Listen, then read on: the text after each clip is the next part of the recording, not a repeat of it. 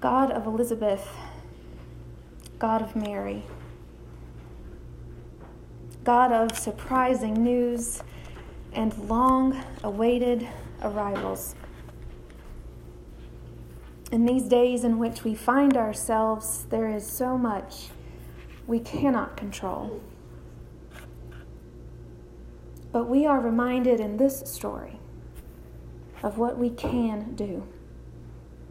We can run with haste into communities that gather in your name, that remember your promises and tell stories of hope, not despair, that speak words of blessing, not judgment, and that make us more and more into the people who will bear the light and the joy to your world.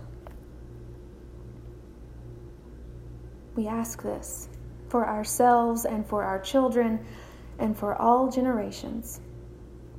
For you are the mighty one, for whom nothing is impossible. And so may the words of my mouth and the meditations of all our hearts be pleasing and acceptable to you this day, O Lord, our rock and our Redeemer. Amen.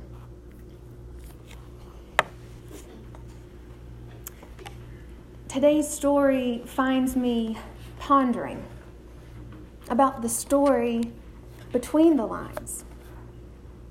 What was Mary thinking and feeling as the angel Gabriel departed from her, leaving her alone to make sense of the news she had just received, the affirmative answer she had just given, and what in the world was going to happen now.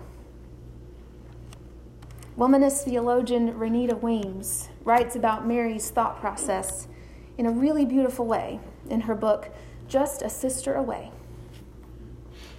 This is what she writes thinking about Mary. That a lesson to be learned here was how to receive a blessing that seems to cause more problems than it solves.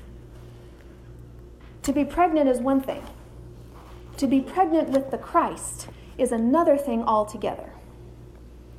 How do you defend a blessing you cannot explain? Mary asked herself. Besides, who would believe her? Joseph? Absolutely not. The townswomen? Hardly. Elizabeth, her relative? Perhaps. At least Elizabeth was married, but still, Mary needed someone to talk with, someone who knew what it means to grapple with God's intentions for them. To me, the story between the lines tells us that Mary needed someone who could and would receive her just as she was and come alongside her. Someone who could help her feel less alone as a promise begins to grow inside of her.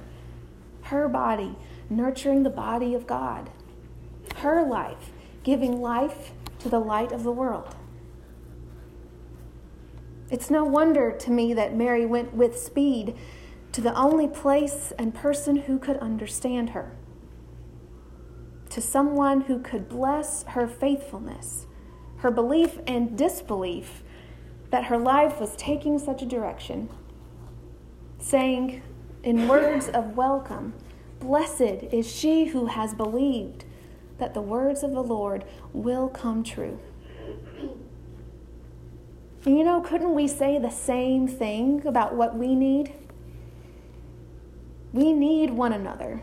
Seek one another out as we wait for the promises of God to unfold in our lives. Here in this incarnation of the body of Christ, this community whose name is Providence, we hold each other up when one of us needs encouragement or support.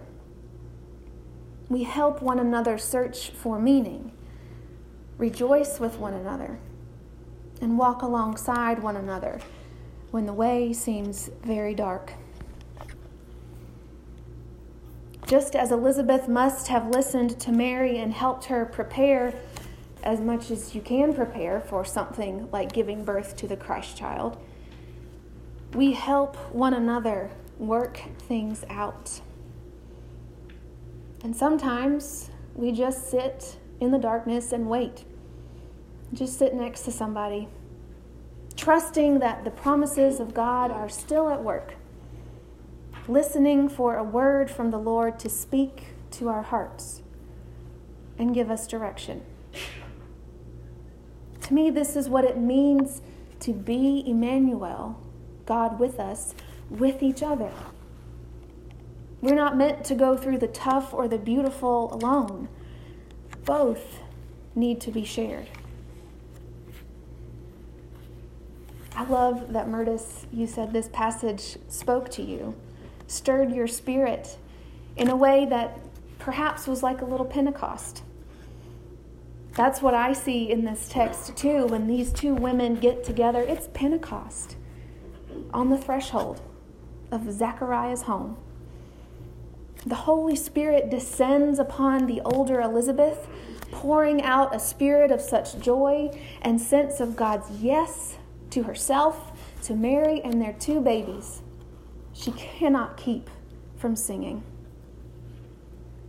Elizabeth represents the older, more experienced generations that have walked with God their whole lives long.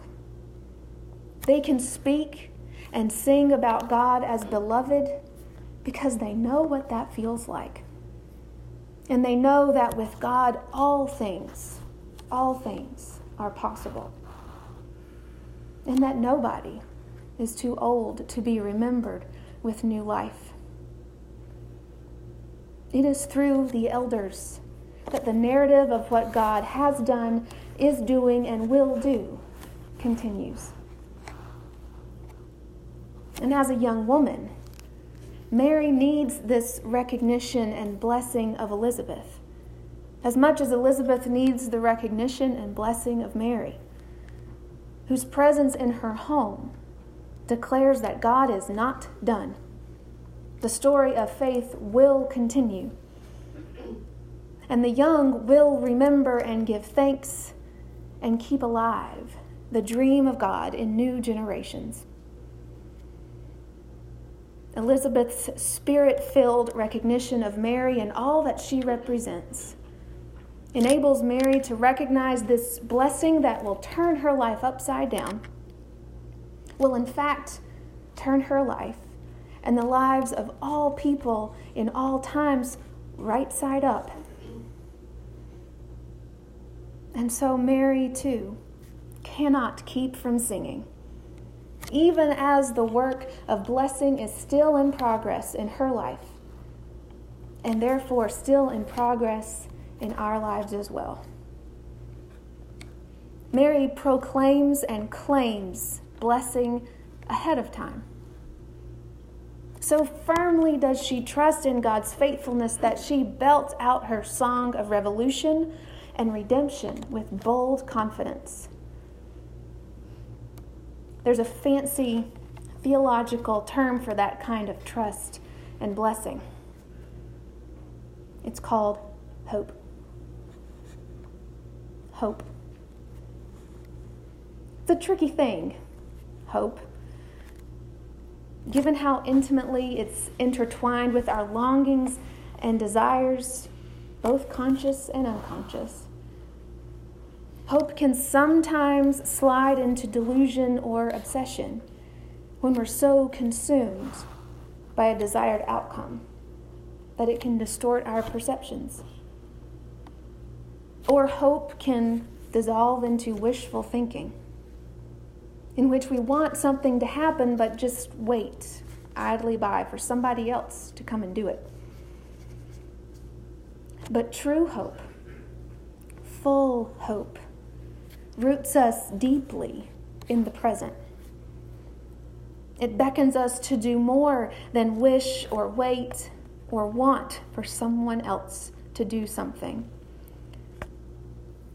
This hope calls us to discern what's beneath our wishes, to discover the longings beneath our longings, to dig down to the place where our deepest yearning and God's deepest yearning are the same.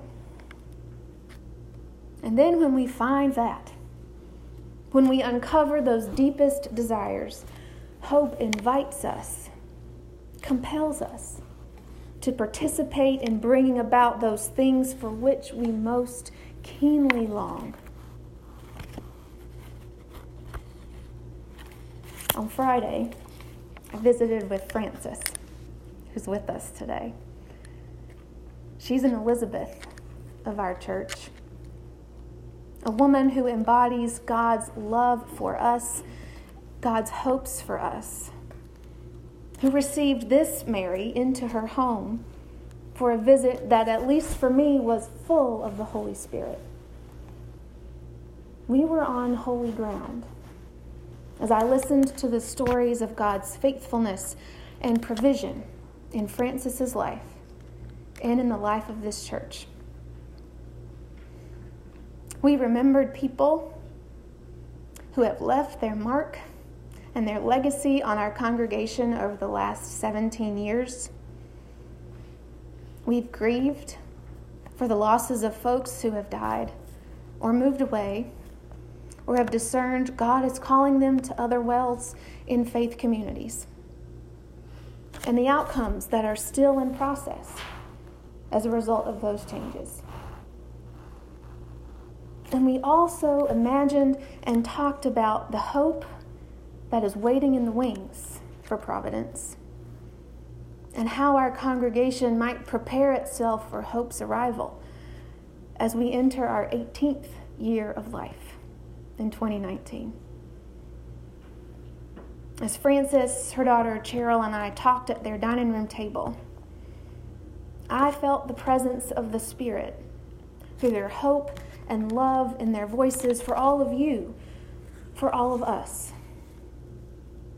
A hope filled love that points to the love of God, who holds us tight in the nighttime of our fear and grief, and who promises that we are never left alone to our own devices or our self help efforts, but who says over and over from Genesis to Revelation, I am with you. I will never leave you. Nothing is impossible with me. Cast your cares upon me. Take refuge in my love, for more is at work than you can see. Church, like Mary and Elizabeth, we're caught up, caught up between the old stories and the new narratives of God's presence and involvement in the world and in us. We are held tenderly between received stories and emerging ones. And that can feel like a pinched space, a small space, a stuck space. But it's a liminal space. It's a thin place where we're crossing over, compelled to cross over into the future, full of blessings ahead of time that we don't even know await us. Because God holds us in this in between time. God's palms are big enough to hold us, surround us with comfort and love, hope and peace, strong enough, sturdy enough to scoop us all up, whisper to each of us, You will live so live.